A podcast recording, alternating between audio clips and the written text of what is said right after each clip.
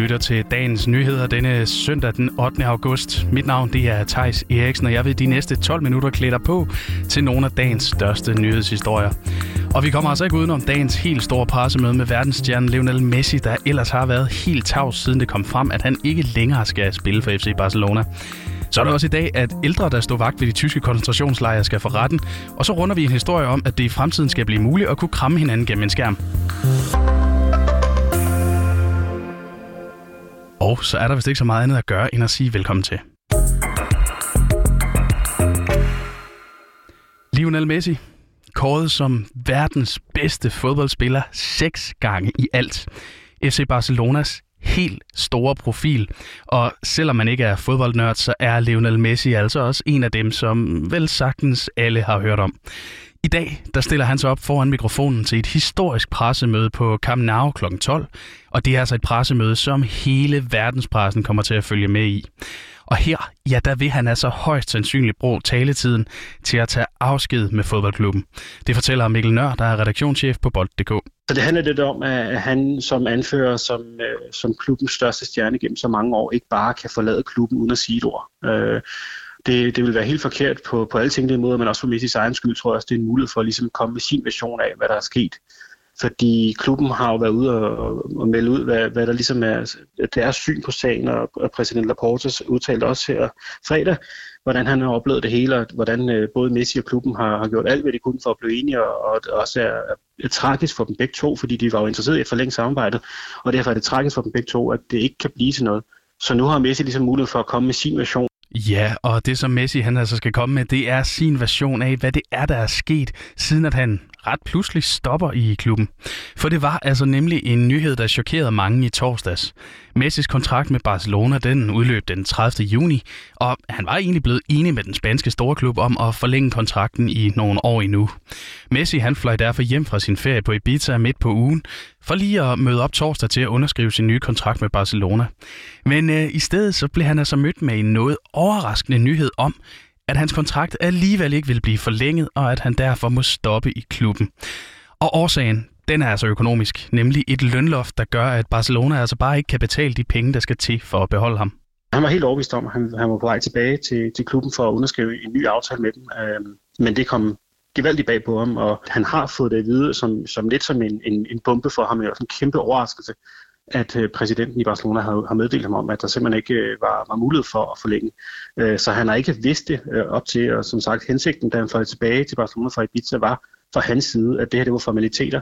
Det var bare, at de skulle færdiggøre de ting, de havde aftalt på forhånd, så skulle han sætte sin underskrift, og så var han fortsat Barcelona-spiller. Og meldingerne dernede fra, for de journalister, der følger det tæt, er, at han øh, mildest talt er chokeret over den udvikling, der, der er fundet sted.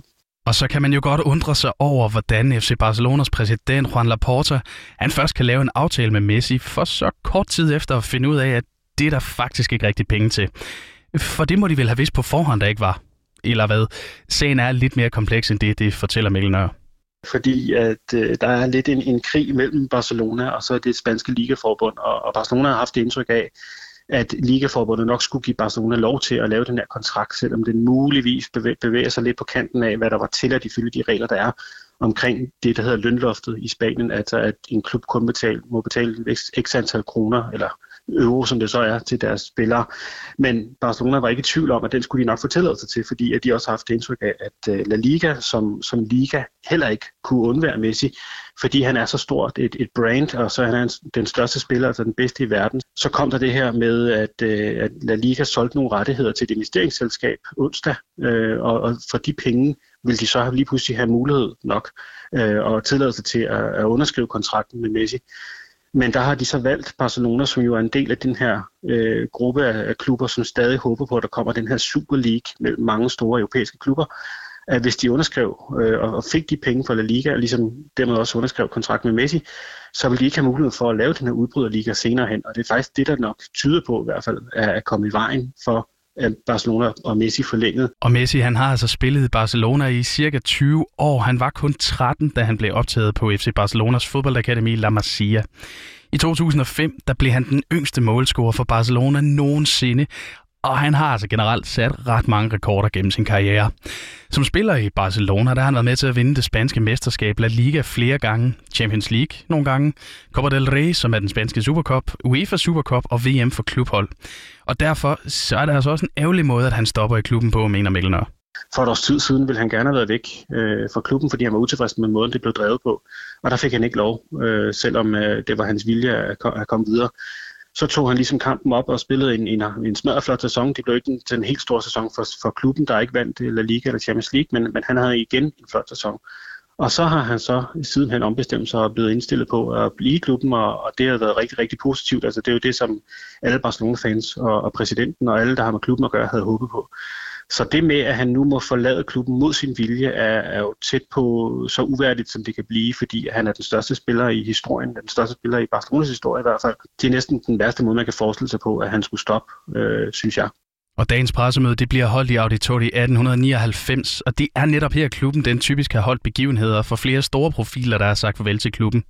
Men hvad kommer det egentlig til at betyde for klubben, at de nu mister deres største profil? Så at han nu øh, den, den mest værdifulde spiller, det største ansigt udadtil, ikke skal være i klubben mere, har allerede fået de største sponsorer på stikkerne og siger, at det ved vi ikke rigtig, om vi vil være med til, og de vil måske gerne have få genforhandlet nogle aftaler, fordi at øh, Barcelona som brand bliver så meget mindre værd af, at verdens bedste fodboldspiller ikke er der mere. Så det er, det er rigtig dårlige nyheder for, for Barcelona især, men, men også for La Liga, det at, at han øh, stopper og tager til en anden liga. Det, det er virkelig noget, de har brug for. Men selvom man ikke længere kommer til at se Messi i nummer 10 for Barca længere, så slutter hans fodboldkarriere altså ikke her. For alt tyder på, at Messi han ryger videre til den franske storklub Paris Saint-Germain. Det er i hvert fald det, rygterne siger. Et nyt forskningsprojekt vil udvikle en teknologi, som via ultralyd kan give os følelsen af, at vi bliver krammet, selvom vi sidder bag en skærm. Og øh, min kollega Rasanel Nakib, Kip, hun har altså set lidt nærmere på det.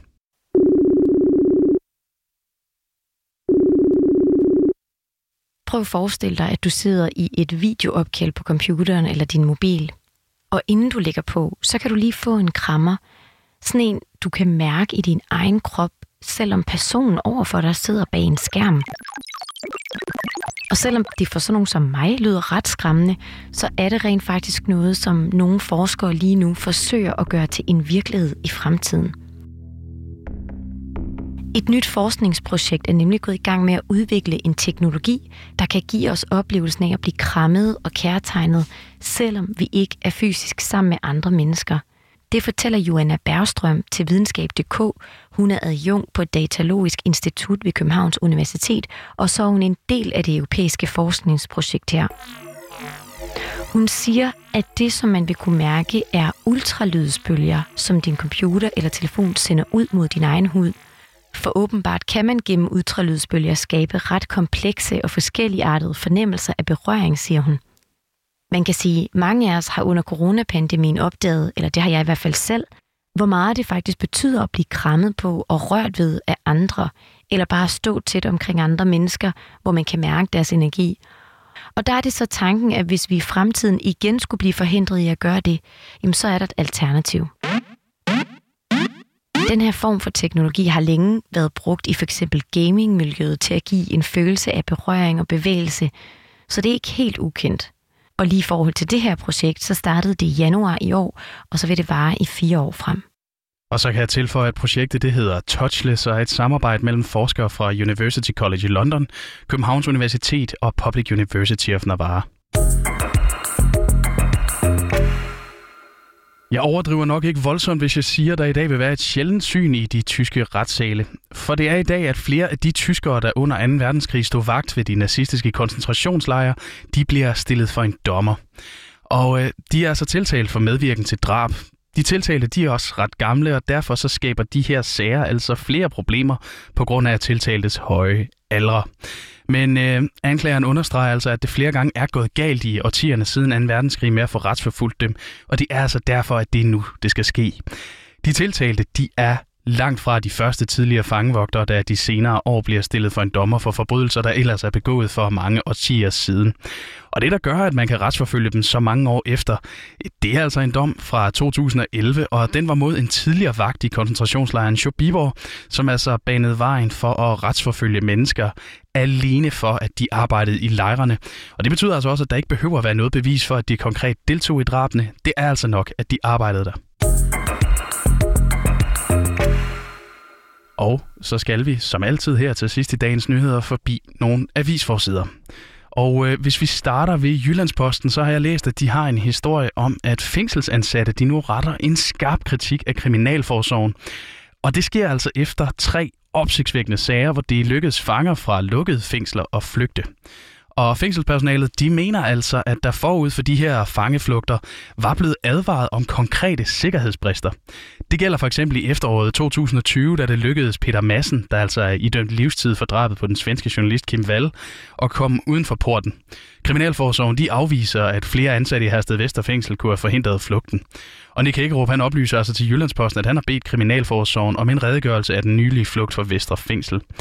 Hvis vi hopper til politikens forside, så er den altså prydet af en silhuet af den tyske kansler Angela Merkel, der går af som kansler inden længe.